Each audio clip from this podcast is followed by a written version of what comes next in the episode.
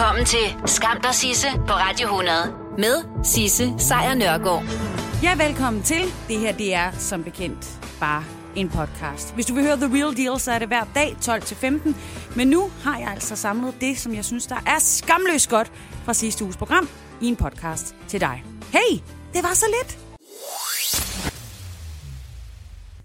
Skam der Sisse på Radio 100 præsenterer dagens skamløse øjeblik. Og sådan en herlig søndag, som det var i går, med høj sol og godt humør, der er det jo øh, herligt, at rigtig mange har lyst til at gå til Superliga-kampe. Øh, jeg havde ikke lige tid til at tage til en kamp i går. Øh, jeg var i haven, men det var der til gengæld rigtig mange andre, der, går, der gjorde.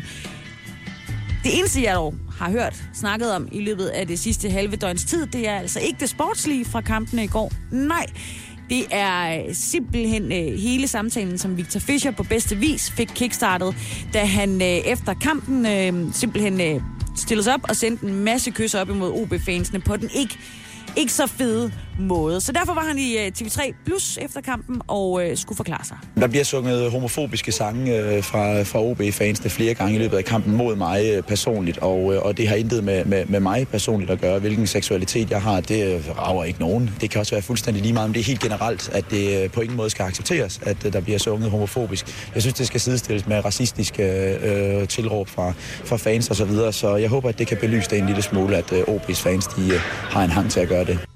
Det sagde Victor Fischer altså i går, at OB's fans har en, øh, en hang til at komme med øh, dumme skældsord. Det er ikke øh, tidsvarende mener Victor Fischer. Det er en rigtig, rigtig øh, skød kultur, og øh, det er, det er bare pisse umoderne i 2019. Det er nemlig mega håbløst og fuldstændig slet ikke i trit med 2019 at komme med homofobiske tilråb. Og det bekræfter OB's direktør Jack Jørgensen altså også nu, endda over for DR, øh, at det simpelthen var rigtig nok det, der skete i går. Ja, det hørte jeg jo desværre selv på stadion i dag. Det tager vi jo som klub øh, stærk afstand fra. Det hører jo ikke nogen steder hjemme, så det, det beklager vi på vores fans vegne, og det er noget, vi skal have en snak med dem om. Ja, det skal de da i, uh, hvert fald. Jack Jørgensen han fortæller også, at man nu vil kigge lidt nærmere på, om man kan finde frem til, hvem det var, der egentlig stod for de her øh, tilråb, men øh, før de finder ud af det, så kan de altså ikke sige, om det vil få konsekvenser for de indblandede fans.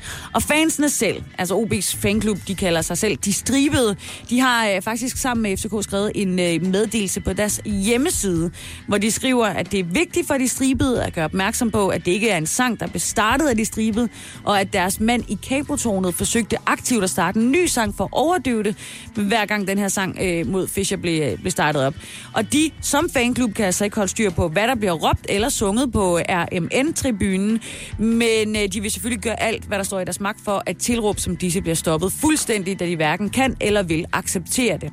Og sammen med FCK's fanklub FCK FC, så tager de stribet altså stærkt afstand fra alle de her homofobiske, racistiske sange og andre diskriminerende tilråb, og de håber selvfølgelig, at Superligans andre fanklubber vil støtte op om det her, så de sammen kan få sat en stopper for det. Så det må vi jo øh, krydse fingre for, for kan lade sig gøre, så vi øh, slipper for at skulle øh, høre flere dumme historier om den her slags. Og så kan jeg lige konstatere, at FC København åbenbart vandt kampen på 1 på 1-0 på et mål af en døje et kvarter før tid. Skam Sisse på Radio 100 præsenterer Skamløse fornøjelser. Ja, og nu skal det altså handle om karma. Det er jo en ting, som langt de fleste af os er bekendt med. Man sender en slags energi ud i universet, og så kommer den tilbage på, øh, på godt og på ondt. Hurtigt eksempel kunne være, at du smiler til andre, og så smiler de til dig, eller du dytter i trafikken, og så dytter hele trafikken igen, eller det måske lidt mere dystert kunne være, at du begår indbrud, og så får du selv alverdens nedtur på fremover og ender som stofnarkoman i fængslet. Eller som, øh, som den her historie, der er foregået i Afrika. Det er øh, nemlig en øh, historie, som er øh, hele karmabeskrivelsen kogt ned i en fortælling om en øh, krybskytte, som dræber næsehorn, men som er endt med at blive dræbt af elefanter. Fordi øh, her i, øh, i sidste uge, der lykkedes det efter flere dages eftersøgning at finde øh, en øh, formodet krybskyttes ligrester. Ikke ham, bare lidt af hans hoved og et par bukser og sådan nogle ting, jeg sige. Det er noget, der er sket ned i en øh, sydafrikansk øh, nationalpark. Og manden her øh, vidste de godt var død. Han blev nemlig meldt dræbt af en elefant. Øh, men det eneste, som de her ranger, der arbejder i den øh, sydafrikanske nationalpark, kunne finde, Det var hans kranje og et par bukser. Og om øh, stændighederne øh, på stedet, altså øh, der hvor de fandt resterne af hans liv, pegede på, at der var en flok løver, der havde øh, spist det meste af ham. Det er noget, de skriver i en øh, pressemeddelelse fra pressemeddelelse fra Nationalparken, øh, som hedder Kruger, ligger i Sydafrika. Manden, han var øh, sammen med fire andre taget ind i Nationalparken øh, mandag for at jage næsehorn. Øh, og det var der altså en elefant, der var til stede, som havde tænkt, det gider jeg sæt mig ikke være med til. Og så var den altså gået til angreb og havde slået manden ihjel. Hans øh, partner der havde så ifølge det øh, lokale politi, de havde derefter båret hans lig hen til en, øh, en vej, så han vil blive fundet af forbipasserende næste dag. Fede venner, ikke? Super fede kollegaer. Øh, og øh, da de så øh, bagefter så undrettede de så hans øh, familie og anmeldte det til Nationalparken, som så begyndte at lede efter hans lig, men kunne så ikke finde det. De brugte både tid på det til fods og i luften, og øh, jeg ledte og ledte og ledte, og så viste det sig så, at øh, han formentlig bare var blevet flænset i tusind stykker og blevet et, og ja, resten er som bekendt noget, jeg lige har fortalt dig. Afrikas sorte næsehorn, det var sådan et, øh, et stykke eksemplar, at de familie var på jagt efter. Det er stærkt udrydningstruet. Øh, på verdensplan, der faldt øh, antallet af dem fra 65.000 i 70'erne til cirka 2400 her i øh, midt-90'erne. Og det er så lykkedes den her nationalpark at få dem øh, op igen, altså få bestanden op på cirka et par hundrede i nationalparken, men 5.000 på, på verdensplan. Og derfor så bruger den sydafrikanske regering også rigtig mange ressourcer på at beskytte de her næsehorn mod krybskytter. Men hvem skulle have troet, at det var elefanterne, der rent faktisk gik ind og øh, nedlagde krybskytten i stedet for? Og nej, man må selvfølgelig aldrig nogensinde juble over, at mennesker bliver slået ihjel. Og ja, de gør det her, fordi de ikke har andre muligheder, men oh, sådan kan karma altså også godt nogle gange fungere. Skam dig, Sisse, på Radio 100 præsenterer Skamløse fornøjelser. Måske er du typen, som er lidt forbeholden over for dem, som øh, tager selfies. Eller det kan også være, at du selv er lidt forbeholden, og ikke rigtig vil virke som den der narcissistiske narrøvstype, der synes, at øh, hokus pokus mig fokus er det bedste i hele verden. Men faktisk, øh, så skal du ikke have det sådan. Du skal ikke ondt i maven. Der er øh, lige pt. omkring 386 millioner hashtags, øh, eller billeder under hashtagget øh, selfie på Instagram. Og i løbet af dit liv, øh, hvis du er øh, i live nu og har øh, en øh, kameratelefon, så vil du i gennemsnit tage 25.000 selfies i løbet af dit liv. Det er en undersøgelse, som øh, Samsung har øh, leveret. Og øh, selvom at over 250 mennesker er døde, mens de tog selfies, så er det faktisk en god ting at tage billeder af dig selv og dele selfies. Selvfølgelig under sikre omstændigheder. Du skal jo ikke slå dig selv ihjel for det. Det er et, øh, et helt splinter nyt svensk forskningsstudie, der viser, at det at tage og dele selfies på for eksempel Instagram ikke er en narcissistisk handling. Tværtimod, så giver det sammenhold. Det øh, skriver øh, SVT, altså svensk, øh, svensk pendant til DR. Det er en det er et studie, der er lavet af professor Alexandra Weilenmann fra Göteborg Universitet, og hun siger, at selvom det at tage selfies med mobilen på offentlige steder ofte bliver set som selvoptagethed og overfladisk adfærd, så er selfie-billeder, der hurtigt deles gennem sociale medier, med til at give en social følelse af at være sammen. Så det vil sige, at hver gang du lægger et billede op, og der er nogen, der reagerer på det, jamen så føler de også, at de har set dig i dag. De føler, at de lidt ved, hvordan du har det, og de mm, er med i dit liv. Og det giver en eller anden form for social fornemmelse. Det er som sagt, der, øh, som sagt den her øh, professor Alexandra Weilenmann, som står bag undersøgelsen om betydningen af selfies. Og hun siger også, at tidligere studier, som jo har, øh, har været inde og undersøge konceptet selfie, har misset det der sociale aspekt, som øh, selfie-tageren øh, har med dem, der ser ens selfie. Så når du nu for eksempel ser din yndlingsblogger lægge et billede op, jamen så er der et billede, men det er hele den der, det der kommentarfelt, der foregår nedenunder, og likes, og øh, den følelse af, af nær, nærhed, som der åbenbart opstår, når man øh, udveksler selfies, det er altså noget, som øh, vi i år 2019 kan være stolte af. Som sagt tidligere, så var selfien et symptom på en selvoptaget ungdom. Men der er altså sket rigtig meget på øh, det her område. Det lyder en af konklusionerne i, i den øh, svenske undersøgelse. Så hvis du tager et billede af dig selv, deler det, så er du faktisk med i det sociale samliv, der er derude på nettet. Jeg glæder mig til at like, hvordan, øh, hvordan det der selfie kommer til at se ud. Virkelig, virkelig, jeg glæder mig meget til at like det, og foråret er jo perfekt til det. Altså, godt lys, lidt glød i kinderne, solbriller, alle ser bedre med solbriller. Ud at tage nogle selfies. Det er hermed øh, simpelthen øh, stamp of approved fra et svensk universitet. Det er noget, der fremmer det sociale. Hvem skulle have troet det? Skam dig, Sisse, på Radio 100 præsenterer Skammens top 3. Og hvis jeg jo har en følelse i den her krop på sådan en øh, herlig øh, mandag, så er det jo selvfølgelig følelsen af, at jeg lige skal have vredet lidt skam ud af mig, så jeg kan fortsætte øh, ugen i, øh, i vanlig, utynget stil. Så velkommen til Skammens top 3. Nummer 1. Jeg har muligvis været lidt for lidt ude det sidste lange stykke tid. Primært øh, fordi weekenderne er jo der, hvor vi kan arbejde på vores hus, som vi jo lige har købt. Men lørdag aften, der skulle vi ud, min kæreste og jeg. Og vi skulle øh, til en privatfest. Vi skulle være der kl. 20, og det glæder vi os meget til. Så meget, at vi stod øh, 20 i 8 øh, nede på vejen og glodede op på den lejlighed, hvor vi skulle være 20 minutter senere. Bare stod og ventede. Glodede op. Klar. Og så blev vi selvfølgelig spottet af aftens værter, som så sagde, at vi godt kunne komme op. Vi skulle da ikke stå og vente og fryse ned på gaden. Ja, alle andre kom lang tid efter os. Super fedt. Nummer 2. Så var der det der øjeblik i weekenden, hvor jeg står og stener med tømmermænd i superbrusen og skulle beslutte mig for, hvilken slags bacon jeg vil have til morgenmad. Det øjeblik, det kan jeg godt undvære. Ikke på grund af bacon eller tømmermænd, men fordi jeg gav en helt fremmed dame et knus. Jeg troede, hun var på vej ind efter et knus ved mig i brusen, så jeg krammede hende. Hun skulle bare øh, nå noget, som øh, stod på hylden bag mig. Men det var jo dejligt lige at give en, give en krammer, ikke? Så fedt. Nummer 3. Ja, nummer tre er, at jeg ikke rigtig tror, at alle fodboldfans er idioter. Det gør jeg slet ikke. Der er mange af mine allerbedste venner, som elsker at tage i parken og se uh, hold for Teska FCK. Og det er helt fint. Men det der, der er hammerne frustrerende, det er at se uge efter uge, verden over os, at fodboldspillere får racistiske eller homofobiske tilråb af fans, når de kommer ind på banen.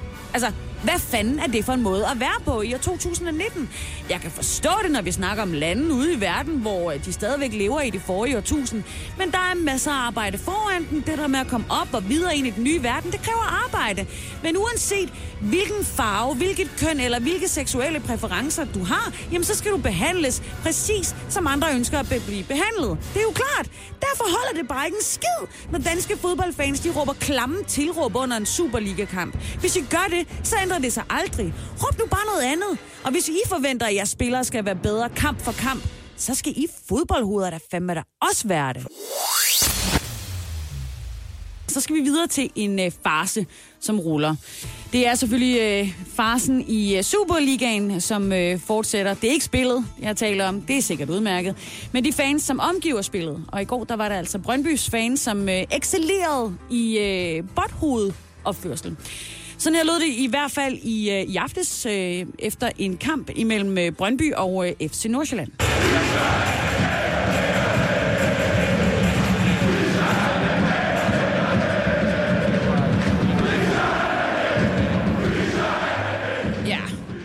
Fischer, han er gay. Fischer, han er gay. Det var jo øh, som bekendt i, øh, i går, at øh, der kom en øh, udmelding, øh, eller det var faktisk søndag, der kom en udmelding fra Victor Fischer, Victor Fischer om, at øh, FCK's øh, spiller, øh, om at han øh, simpelthen var så træt af homofobiske tilråb. Det var noget, han øh, sagde søndag efter, han altså vel og mærke har stået på, øh, på banen i, øh, i Odense og var blevet øh, kaldt alle mulige underlige øh, skældsord, og så altså havde kvitteret bagefter med at sende øh, kys til alle haters. Øhm, der sagde han blandt andet det her. Det er en rigtig, rigtig øh, skød kultur, og øh, det er, det er bare pisse umoderne i 2019. Ja, det er nemlig pisse umoderne i 2019. Og så rullede den sag ellers af, og så kunne man jo som øh, fan af fodbold, og måske mere specifikt som øh, Brøndby-fan, så eksem- se det som en mulighed for at opføre sig eksemplarisk. Og øh, det valgte de så at øh, lade være med. Og simpelthen øh, pisse op og ned af deres øh, redes øh, kanter og sig, ja, øh, faktisk så lamt, at øh, TV3's øh, reporter, Jon P., han faktisk begyndte at skælde ud. Det her, det var ikke nogen stykker. Det var mange af Brøndbys fans, der stod og sang den her fuldstændig tåbelige sang, og man bliver jo, ja, man bliver jo flov på voksne menneskers vegne, når der er nogen, der vælger at reagere på det, der skete i går på den her måde. Ja, og for lige at understrege det, så kom han videre med den her også. Så kan man måske grine lidt af det og trække på skulderen af det, men det, det, det er jo bare uomtvisteligt åndssvagt, og jeg synes, det er pinligt at kigge på voksne mennesker, der står og synger sådan noget her. Ja, Brøndby, de øh, skal jo øh, her på søndag spille øh, mod netop FCK, hvor Victor Fischer jo altså så er på hjemmebane. Og der er det altså kutume, at Brøndbys fans, så snart de har spillet den sidste kamp for inden et FCK-opgør, ligesom varmer op med, til kampen mod ærkerivalen, og så synger nogle sange, som er rettet mod FCK, og det skete så altså i aftes med en homofobisk en af slagsen. Og det er ikke sådan, at det er alle Brøndby-fans, fordi straks efter episoden, så tog Brøndby IF på sin hjemmeside øh, stor afstand fra øh, hændelsen op i farven, og, øh, og sagde, at som klub tager vi afstand fra alle former for homofobi og andre diskriminerende tilråber. Det er fuldstændig uacceptabelt og skuffende, at det finder sted, og vi vil nu indgå i dialog med klubbens forskellige fangrupperinger og gøre det fuldstændig klart, at vi som klub ikke accepterer den slags adfærd. Så må vi jo se, hvordan det hele kommer til at lyde på, søndag på søndag, når kampen mellem FCK og Brøndby skal spilles. Skam dig, Sisse, på Radio 100 præsenterer Dagens skamløse øjeblik. Ja, det ruller med skam i uh, USA for tiden. Skandalen om den her amerikanske college-verden, den uh, er i hvert fald uh, i fuld vi gør. For et par uger siden, der kom det jo frem, at der var flere af prestige-universiteternes øh, unge studerende, hvis forældre på en eller anden måde havde bestukket deres børn ind. Øhm, I USA, der er det jo ikke bare lige sådan at få en videregående, øh, videregående uddannelse, som det er herhjemme, hvor du øh, sådan set bare skal have karaktererne og en ambition om, at du gerne vil læse.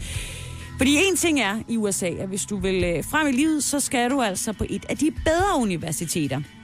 Og det kommer man altså kun med en øh, meget meget tidlig beslutsomhed, en øh, lang række af ekstra aktiviteter efter skole, virkelig gode karakterer, mm, samtaler, opgaver og ikke mindst forældre, som øh, kan betale det, det koster at gå på universitetet.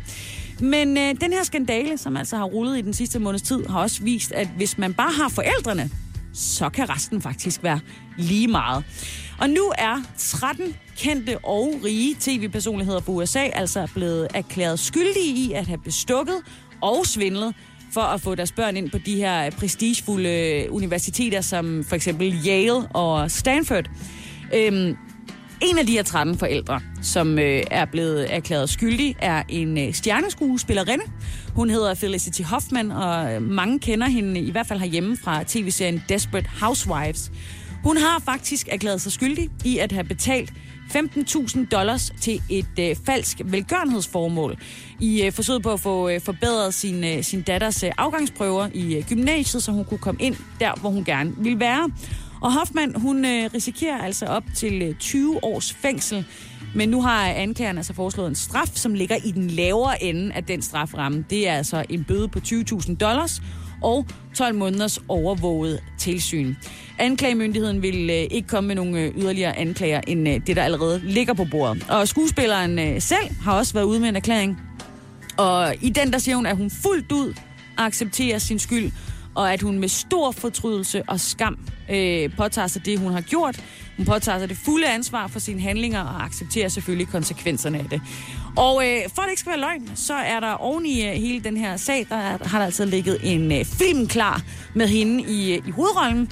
Øh, den, den hedder Otherhood, og øh, skulle have haft øh, premiere her på Netflix øh, lige om lidt, men øh, nu har Netflix altså besluttet sig for at trække den tilbage, og så er det altså uvist, hvornår vi kommer til at se Felicity Hoffman i en øh, filmrolle igen. Så ja, forbrydelse betaler sig øh, åbenbart øh, ikke rigtigt, øh, hvis man bliver bustet i det, selvfølgelig. Som øh, hun blandt andet gjorde sammen med en del andre. Nu skal vi have lidt musik. Og min verden gik også øh, lidt i stå i øh, dag, da jeg læste, øh, at der er breaking news på bjergfronten. Simpelthen. Vi ved jo alle sammen godt, at Mount Everest, det er verdens højeste bjerg. Det er børnelærdom. Det har vi fået at vide altid, og det er bare sådan, det er. Og så er det jo så, hvor højt verdens højeste bjerg er. Jamen, det er 8.000 meter, 848 meter. Sådan var det. Sådan 8.848 meter højt. Det er jo lige ud af landevejen. Det kan enhver jo høre. Nå, det er fakta. Det er bare sådan, det er. Det er så højt, det er. Verdens højeste. Stille og roligt. Men det er også gammel fakta åbenbart. Fordi den her opmåling af verdens højeste bjerg øh, skete tilbage i 1954 af Indiens myndigheder, og det har jo så siden været den officielle højde på verdens højeste bjerg. Men nu er det måske sådan, at Mount Everest der ikke er så høj, som vi går og regner med. Tilbage i 2015, der var der et frygteligt jordskælv i Nepal. Og øh, siden da har der altså været diskussioner om, hvorvidt det her jordskælv har betydet, at bjerget Mount Everest nu ikke længere rager lige så højt op. Og det betyder jo, at vi har problemer. Måske ikke sådan umiddelbare problemer, men problemer, når vi nu rammer dem i øh, Trivial Pursuit eller Besservis eller sådan noget. Fordi hvor høj er det her bjerg? Tilbage i 99, der var der et amerikansk hold, som øh, besluttede sig for, at de ville øh, måle det op med øh, GPS-teknologi. Og det resulterede i, at der kom to ekstra meter oven i den ellers officielt anerkendte højde. Så det vil sige, hvis du nu går hen og kigger på National øh, Geographic Society, så vil du se, at de mener, at Mount Everest er 8.850 meter højt. Det vil sige 2 meter højere. Og det skal altså være løgn, mener de i Nepal. Nu gider de ikke mere. Så derfor så vil de altså øh, nu sende nogle øh, regeringsudpegede målere afsted for at endelig at kunne vurdere, hvor høj er Mount Everest. Og de rejser nu, eller det vil sige, de rejser i morgen fire styks regeringsudpegede landmåler med kurs mod Mount Everest, og øh, det er altså noget, de har arbejdet på i to år. De her fire statslige landmåler, de har altså brugt tiden på at finpusse deres metoder til at måle toppen, plus øh, samle opmålinger fra bunden og forberede sig på de her ekstreme forhold, det jo er at skulle kravle op på verdens højeste tag. Men nu gør de det i morgen bestiger bjerget med det mest avancerede udstyr, man overhovedet kan få fingrene i, for at finde ud af at få bekræftet en gang for alle, hvor høj er Mount Everest, så vi alle sammen kan sove roligt igen om natten, når vi nu ved, om det er 8.848 meter, 8.850 meter, eller hvem ved, måske 8.840 meter. Fordi det kan man jo ikke vinde en ost på. Så snart, snart bliver vi klogere. Ikke sandt? Hjælp en, du holder af med at tage det første skridt til bedre hørelse. Få et gratis og uforpligtende hørebesøg af Audionovas mobile hørecenter. Så klarer vi det hele ved første besøg, tryk dig nemt i eget hjem. Bestil et gratis hørebesøg på audionova.dk eller ring 70 60 66 66. Nå, du skal lige med mig øh, til Royal Arena i aftes, hvor altså rigtig mange mennesker sad spændte og ventede på at skulle høre den første sorte præsidentfru i det hvide hus, Michelle Obama. De skulle høre en tale, simpelthen, og det skulle være spændende. Og det begyndte med et brag. Det begyndte nemlig øh, på den her måde med Alicia Keys. This girl is on fire.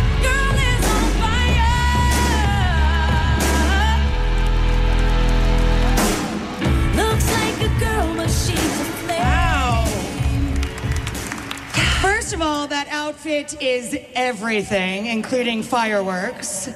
Who is the who is the is it a Danish designer that you were wearing? Is. Why, that's lovely. Dina Goya.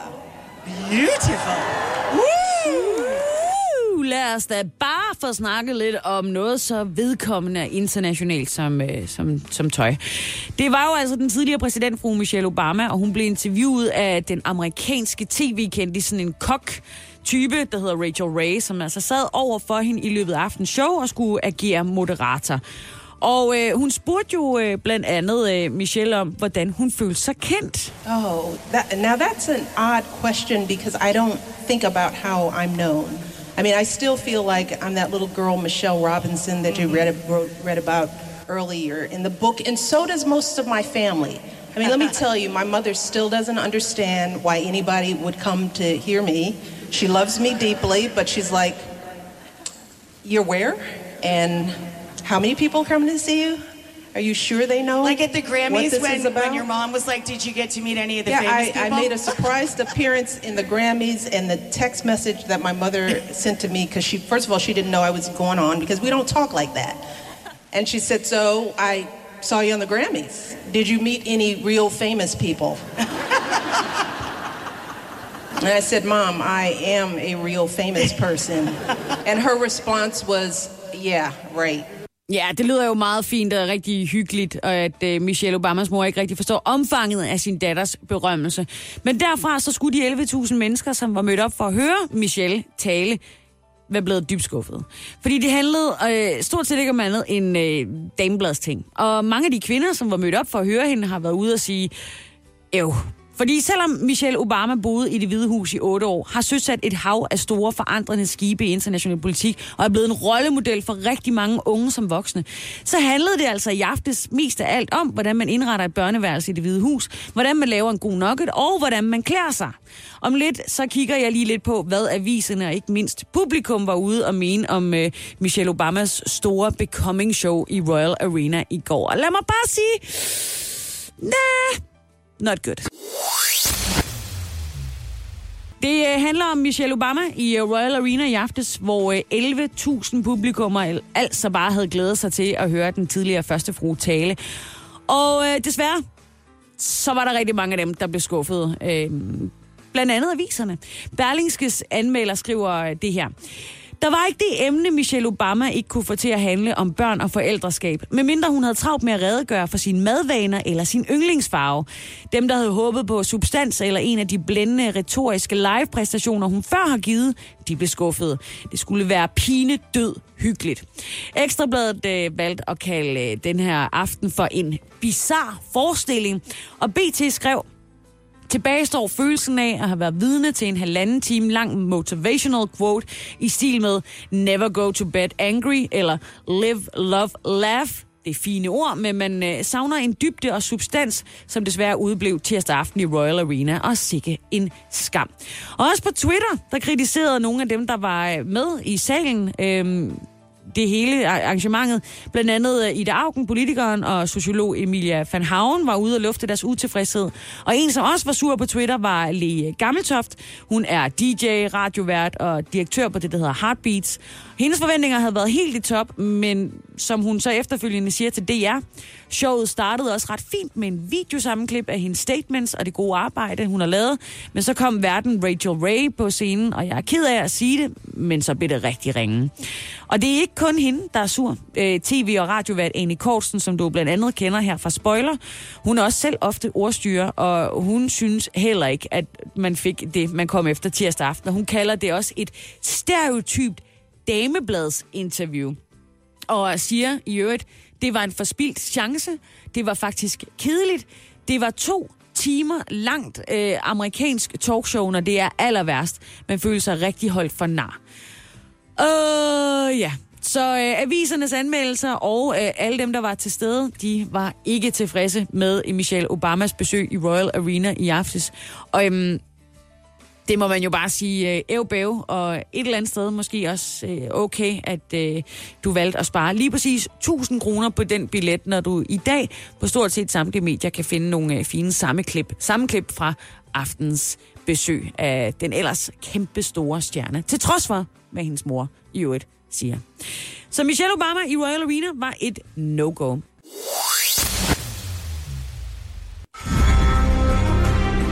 Så skal det nemlig nu handle om Game of Thrones. Thrones. Ej, jeg kommer aldrig til at lære at sige det ordentligt. Men det er jo heller ikke det, jeg skal. Jeg skal jo sådan set bare se det, og på søndag, der er det. Det sker. En af verdens allermest populære serier får øh, simpelthen øh, sat ild i begyndelsen til enden. Det er jo 8. og sidste sæson af Game of Thrones, som får øh, premiere her øh, natten til mandag. Det er vi rigtig mange, der glæder os til. Men vi er nok også rigtig mange, der vrider os i hænderne af bekymring. Fordi hvem skal vi sige farvel til? Hvem skal vi hylde? Hvem skal vi have? Alt det, det kommer til at gå ned søndag nat. Nå, men øh, vi skal lige vende det der med, hvem vi kommer til at skulle sige farvel til. Fordi det er jo sådan, at det er en af de allermest blodige serier overhovedet. Personerne bliver jo myrdet, de bliver mishandlet, og de dør på aller værste vis. Det er jo nogle særdeles blodige scener, man kommer til at se. Og nu har det australske Røde Kors faktisk gennemgået hele 67 afsnit af tv-serien, for at finde ud af lige præcis, hvor blodig den egentlig er. Ja, de har ikke bare set den selv bevares. Nej, de har set den her serie sammen med et hold af jurister, som altså er eksperter i international ret, for ligesom at kunne sætte navn på de værste krigsforbrydere i den her serie. Og lad mig bare sige, der er nogle skurke af ekstra svær kaliber. Og en af dem, den, øh, som vi kender, er jo for eksempel Jon Snow. Han har begået seks overtrædelser af Genève-konventionen. Det samme har The Night King, som vi jo øh, ved kommer med vinteren any second nu. Derudover så er Rose Bolton en rigtig skiderik med otte overtrædelser. Dragdronningen Daenerys hun har begået 15 overtrædelser af Genève-konventionen, og den allerstørste skiderik i serien, svinet over dem alle, det er med 17 overtrædelser Ramsay Bolton. Overordnet i den her serie, så er dødsraten i de første 67 afsnit 56,4 procent. Det er altså mange mennesker, der er forsvundet. Mange, vi har hæppet på, elsket, fuldt med og tænkt, I kan nå hele vejen off with their heads. Hele 186 ud af de 330 vigtigste karakterer i serien, de er døde i løbet af de afsnit, der indtil videre er blevet sendt. Og øh, ser man på den måde, de bliver slået ihjel på, jamen så er det heller ikke helt i orden. 29,3 procent af dem, der er døde, de er blevet stukket ihjel. Øh, det er en skæbne, som 54 personer, de er øh, simpelthen øh, øh, mødt, de har mødt. Øh, kun to af de døde er døde i en øh, naturlig død, og dem, der har levet længst i serien, det er Bran Stark og Jon Snow, som begge har klaret over 57 timers tv-tid uden at, at dø. Jeg bortset fra, at Jon Snow jo rent faktisk døde, men så genopstod igen, fordi han er vigtig type. Og apropos vigtige typer, så er der jo også et spørgsmål om, hvad kommer der til at ske her i den 8. og sidste sæson. Og øh, Daenerys, øh, altså vores dragdronning, hun er ifølge forskere den hovedperson, der er i størst fare for at miste livet i øh, sæsonen over alle sæsoner, der nemlig kommer nu. Og det er altså en undersøgelse, som der er blevet publiceret i et tidsskrift, der hedder Injury Epidemiology. Øhm, ja, så således er du altså klar på at skulle sige farvel til nogle af dem, du elsker allermest, hvis du altså ligesom jeg er kæmpe fan af serien Game of Thrones. Måske kan du endda udtale det bedre, end jeg kan. Vi kommer aldrig til at lære det. Men det er også lige meget, for på søndag, eller fra på søndag nat, så er det jo ved at være slut. Og det er jo et eller andet sted den ægte død. Skam dig, Sisse, på Radio 100 præsenterer Skammens top 3. Ja, så er det tid til det. Skammens top 3. Og jeg må erkende, at det er altså... Det er hårdt hver dag at finde noget at skamme sig over, indtil man øh, tænker det igennem og opdager, at man jo øh, faktisk øh, lever et forholdsvis skamfuldt liv. Og så er det jo godt bare at komme ud med det. Simpelthen få det sagt, få det gjort, få det ud af verden, og så komme videre i livet. Og det er jo det, jeg gør hver evig eneste dag her imellem 12 og 13. Kommer videre med mit liv. Du er desværre blevet vidne. Nummer 1. Jeg vågnede i nat ved, at der var noget, der raslede. Det var mega uhyggeligt. Og mens øh, jeg lå og fik øjne, kunne jeg mærke, at jeg slet ikke lå ned. Og jeg stod oprejst. Det var også ret uhyggeligt. Og jeg stod oprejst i vores køkken. Og det, der raslede, det var øh, en øh, pose peanuts, som jeg havde hænderne nede i i søvne. Nummer 2. Men det kan jo også være, at grunden til, at jeg var øh, nattesulten, var fordi, jeg havde været ude at løbe i, i går. Uhu. Eller, jeg havde mit løbetøj på udenfor i cirka 40 minutter. Øh, men det, det var ikke løb. Det var ikke løb, og det, jeg foretog mig inde på Assistens Kirkegård, mig aldrig nogensinde blev kategoriseret som løb, fordi det var så akavet. Det var pinligt at se på. Nej, jeg havde den overhovedet ikke i går. Det var ikke løb. Sorry, jeg, jeg snyder min løbeapp hele tiden. Nummer 3. Men jeg ved godt, at jeg snyder min løbeapp, men jeg snyder i det mindste ikke dig, vel? Og jeg ved, må- der er måske nogle detaljer, jeg hænger mig i her. Men Britt Bager og Markus Knudt fra Venstre, ikke? Ah, de kunne godt tage at fortælle os nu, især herinde valget, om hvem der går og visker dem i ørerne, mens de får penge af dem, altså. Juraprofessor, de har kaldt den. Når man får så mange penge, som de gjorde, over 140.000 kroner til sammen, så skal der nogle navne på bordet, ellers er det en underminering af demokratiet. Men i en tid, hvor der hvidvaskes, og skattekassen bliver flået udefra af big bang kind of typer, så mener ikke engang vores økonomiminister, Simon Emil Amitsbøl, at det er afgørende, hvem der donerer penge til politikerne. Ah, så længe pengene bare kommer fra forskellige CVR-numre, så skal vi bare være fuldstændig blinde for, hvad der foregår. Hvilket personligt får mig til at glæde mig til, når journalister kaster sig over hans bidrag, hvad der råd i hans kasse. Fordi kom nu i folkevalgte. Det er ikke jeres job at snyde os. Det er jeres værv at lede os. Jesus. Skam dig, Sisse på Radio 100 præsenterer dagens skamløse øjeblik. Ja, det gik jo ikke helt som forventet, og så alligevel gik det helt som det skulle i, øh, i går. I nat der gav de øh, 27 EU-lande britterne lov til at blive hængende i EU. Et godt stykke tid endnu, så de lige kan få styr på deres, ja, deres whatever. Altså, deres, deres liv går jeg vel et eller andet sted ud fra. Tonight, the European Council decided to grant the United Kingdom a flexible extension of the Article 50 period until the 31st of October. Oktober, ville han have sagt, Donald Tusk. Hvis jeg ikke havde øh, kottet ham ud, så øh, nådesløst. Det var altså Donald Tusk, vores øh, polske EU-præsident, som i nat var ude at forklare, hvad det var for en øh, håndsrækning, at EU havde givet til britterne. Og ja, britterne, de skulle have forladt EU nu, men øh, de søgte jo altså om at få en øh, forlængelse. En forlængelse, som EU's øh, ledere regnede med skulle være et år, men hvor Frankrigs præsident Macron, han sagde, no, no, no, no, no, no, no, no.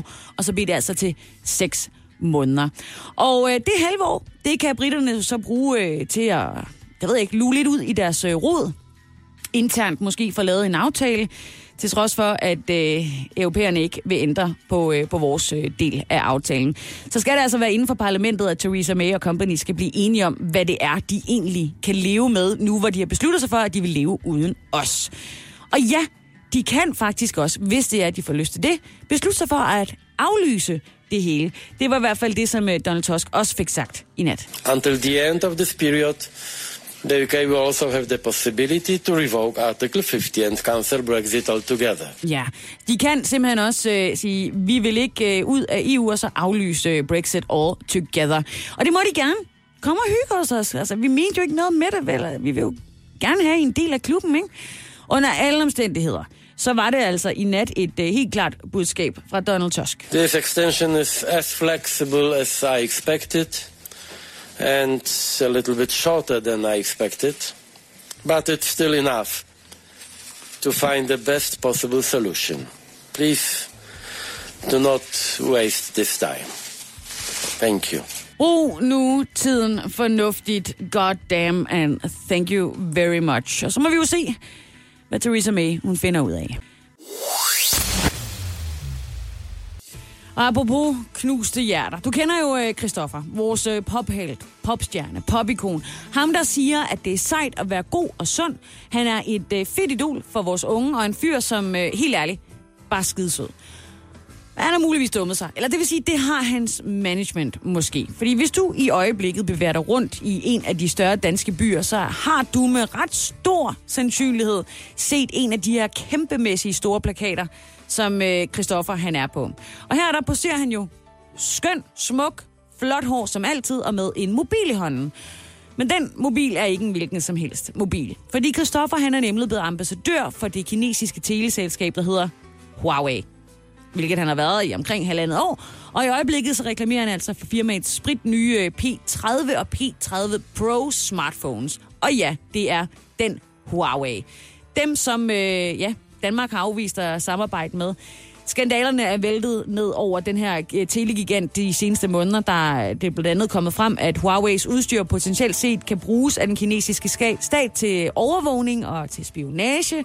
Og i USA der har man lige for, øh, ligefrem øh, forbudt salget af alle Huawei-produkter. Men så kan du bare lige oven i det lægge øh, flere anholdelser, ambassadørfyringer og store politiske slagsmål mellem Kanada, USA og Kina. Men Christoffer, og også tv-vært øh, Christiane Schamburg Møller, de øh, reklamerer altså gerne for det kinesiske teleselskab. Og her i øvrigt i en blandende reklamefilm. Hej Chris! Gud, hej Christiane. Ej, sidder der nogen her? Nej. Nej, hvor hyggeligt. Sætter mig lige. Wow! Uh, hvad er oddsene for, at vi er her på samme tid? Er den? Du er i Paris, jeg er i Paris. Jeg kommer godt ned her. Ja. Hvad laver du? Jeg er hernede med noget arbejde. Nej, jeg er også hernede med noget arbejde. Ja. Ej, prøv at, det skal jeg lige have en selfie af, det her. Ja, og gæt hvad? De har selvfølgelig øh, tænkt sig at lave en øh, selfie med et helt specielt kamera. Er det ikke den nye P30, den der? Jo. Nej, du har den også. Du ikke, den er mega sej? Så fed. Det var totalt nemt at overføre fra min gamle ja. telefon. Det var bare sådan noget phone, fla, phone glow. Hvad? Funktion. Lige præcis. Så mega god. Ja, den ser fed på dig. Ja, ja, ja. Og så de uh, reklamerer altså for et af verdens mest udskældte firmaer overhovedet, PT. Og du kan regne med, at de har fået kassen for det her samarbejde. Altså, they better for deres blåstempling af Huawei, som jo altså koster enormt meget på deres egen sociale økonomi. Eller gør den? Fordi eksperter er ude og vurdere sådan, ja, går vi overhovedet op i den slags i dag? Og Kristoffer selv fortæller jo også, at øh, han synes egentlig ikke, at det er alt det udenom, som der er et stort problem. Det er telefonen, som er udgangspunktet for hans samarbejde med Huawei. Og han har været ude at sige, at han synes, de laver et godt produkt, som han støtter gennem sit samarbejde. Og derudover så vil han ikke kommentere eller fokusere på spekulationer omkring virksomheden. Øh, og så siger han også, at der er jo altid en risiko, når man indgår et partnerskab. Der kan opstå ting, man ikke kunne forudse eller forvente. Og den risiko går jo begge veje. Jeg kunne jo få dårlig omtale, og så vil det reflektere dårligt på Huawei. Men prøv lige at høre, Christoffer. Vi vil altid holde af dig. Skam dig, Sisse, på Radio 100 præsenterer Skamløse fornøjelser. Sidste weekend var der jo tusindvis af utilfredse forældre på gaden over hele landet. I øh, 57 øh, byer demonstrerede vi for øh, budskabet var flere pædagoger i daginstitutionerne nu. Altså øh, minimumsnummeringer lige præcis nu. Den ansvarlige for området, vores øh, konservative børne- og socialminister Maja Mercado, hun havde af en eller anden årsag også formastet sig ud for at demonstrere mod en politik, som hun selv står for. Altså, Maja Mercado var ude og demonstrere mod sig selv. Ha! Og selvom alt det her, det skriger af what the fuck, så ville hun alligevel lige udtale sig til TV-avisen, fordi, øhm, ja, presse er presse. Men det gik ikke helt efter planen. Jeg oplever egentlig ikke, der er sådan en stor utilfredshed. Øh, I hvert fald ikke sådan lige her, hvor, øh, hvor jeg er. Men der er et ønske. Men der er et ønske. Men, men der er et ønske om... udtrykke en utilfredshed. Ja, der var nemlig en kvinde, som ikke ville lade Mercado, Mercado stå og sende øh, stråmænd ud fra en øh, demonstration rettet mod Mercado selv. Og, øhm, og det er jo så der, hun råber, ah, hvad tror du, vi går herfor? Øh, det her retoriske spørgsmål er så siden gået viralt, og der er jo et øh, foto øh, af klippet i udsendelsen, som har fået flere tusinde likes og kommentarer er væltet ind, fordi det er blevet delt alle mulige steder. Og hvem var det så, den kvinde, der turde sige Maja Mercado imod, var? Hende har medierne let efter hele ugen. Og nu er hun fundet! Hun er Susanne Pedersen. Hun er 37 år, bor i København, og hun var altså med til demonstrationen med sin mor og datter. Da altså Maja Mercado, hun øh, stiller sig op og fortæller, at der ikke er nogen problemer, og hun heller ikke synes, der er nogen utilfredshed til den her demonstration, som jo vel og mærke foregår i 57 byer landet over. Nå. Nu har Susanne så været ude og fortælle til DR, hvad der gik gennem hendes hoved, da hun øh, beslutter sig for at afbryde et interview med ministeren. Og hun har sagt til DR, at hun kan slet ikke forstå, hvad Maja Mercado laver der i første omgang. Altså har hun misforstået, hvad det hele handlede om. Det er jo hendes politik, vi er imod. Det siger Susanne altså til, øh, til, øh, til DR. Øhm, de bor jo som sagt i København, og der går hendes datter også i vuggestue. Og Susanne har jo oplevet, at der mellem 9 og 12 ikke er nu de store problemer, men så snart klokken er 14, så er der alt for få hænder til at passe på de mange børn. Og derfor så siger hun også til DR, at så er der pludselig to voksne til to børn, øh, til 12 børn, og hvis et barn græder, en anden skal skifte, så telefonen ringer, så er der ikke hænder nok. Så hun tror, ligesom alle de andre, der gik på gaden i lørdags, at minimumsnormeringer er det mindst dårlige bud. Susanne her, som afbrød ministeren, hun kalder sig ikke aktivist. Hun er bare det, som hun siger, en indineret mor, som ser personale, der er presset, og børn, der ikke får den omsorg, der er brug for. Så altså, det er altså sandt, det de siger derude, mine damer og herrer. Ikke alle helte bærer kapper. Skam dig, Sisse, på Radio 100 præsenterer Skamløse fornøjelser. Du ved jo godt, at du aldrig nogensinde kommer til at øh, se junglen på helt tæt hold. Eller mm, kommer til at svømme med spækhugger, sæler, pingviner, eller øh, lede efter mad med isbjørnene. For så er der kan tale om, at du jo øh, aldrig nogensinde heller kommer til at snuse til en svamp i regnskoven. Og det skal du heller ikke. Fordi du ved kli, øh, klimaet og øh, fly og alt det der jazz. Men du kan faktisk komme tættere på vores planet, end du nogensinde har været før. Og min anbefaling denne torsdag til det, som du skal se, så du slipper for at se på andre, er goddamn dyre-tv. Ja, jeg ved det. men det er overdrevet godt. Altså virkelig alt, alt for spændende og død informativt.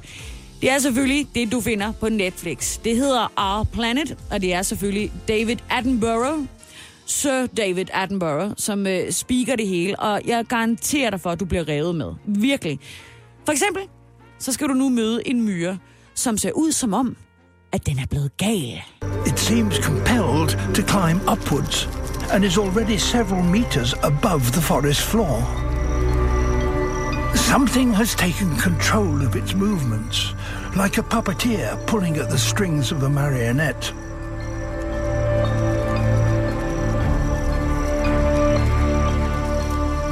There's just one final act for which the ant has no choice.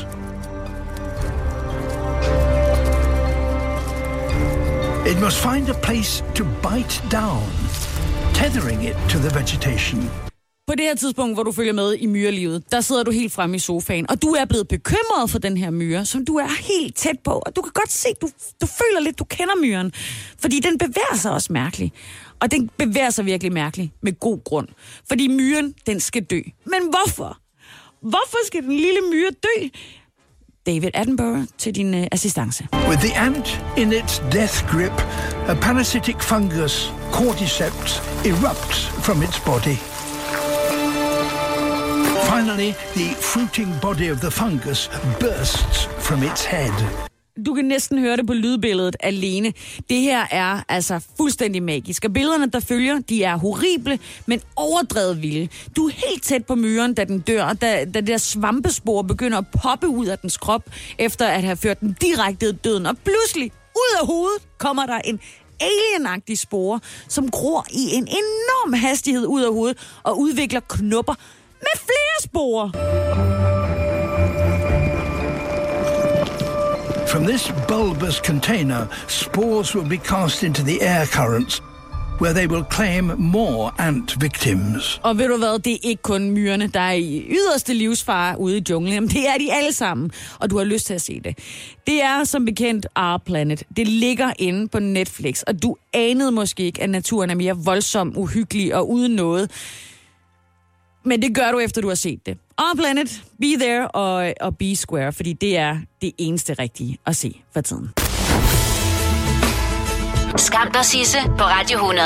Med Sisse Sejr Nørgaard.